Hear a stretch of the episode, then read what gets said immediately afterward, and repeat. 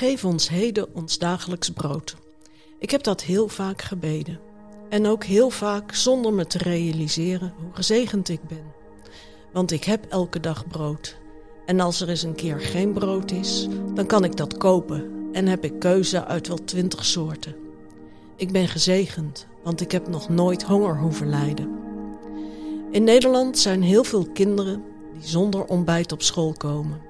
En ook op het voortgezet onderwijs zijn steeds meer kinderen die zonder lunch komen. En niet omdat ze in de grote pauze naar de supermarkt in de buurt gaan, maar omdat er geen of te weinig geld is. En de ouders van deze en andere kinderen gaan waarschijnlijk ook zonder ontbijt of lunch naar hun werk en de dag in.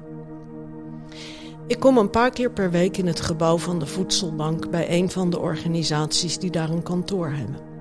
Ik kom altijd binnen via het magazijn, de ingang waar de goederen binnenkomen. Die worden s'morgens vroeg door vrijwilligers met de bestelauto's opgehaald.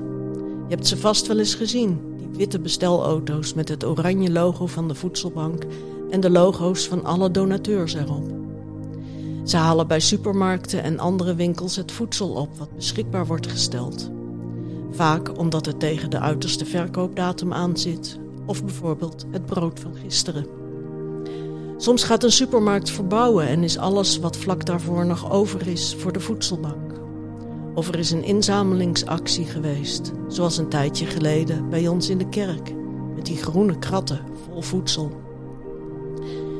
Ik kom dus binnen via het magazijn en daar zijn heel veel vrijwilligers bezig met het sorteren van alles wat binnenkomt. En gelukkig komt er nog steeds veel binnen, maar het wordt wel iedere keer wat minder. Aan de andere kant van het gebouw is de uitgifte aan de cliënten en ook wordt een deel naar andere voedselbanken in de provincie gebracht. Cliënten kunnen daar één keer per week producten komen halen.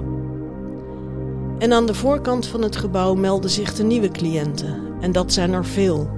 Het aantal huishoudens dat gebruik moet maken van de voedselbank neemt per week toe.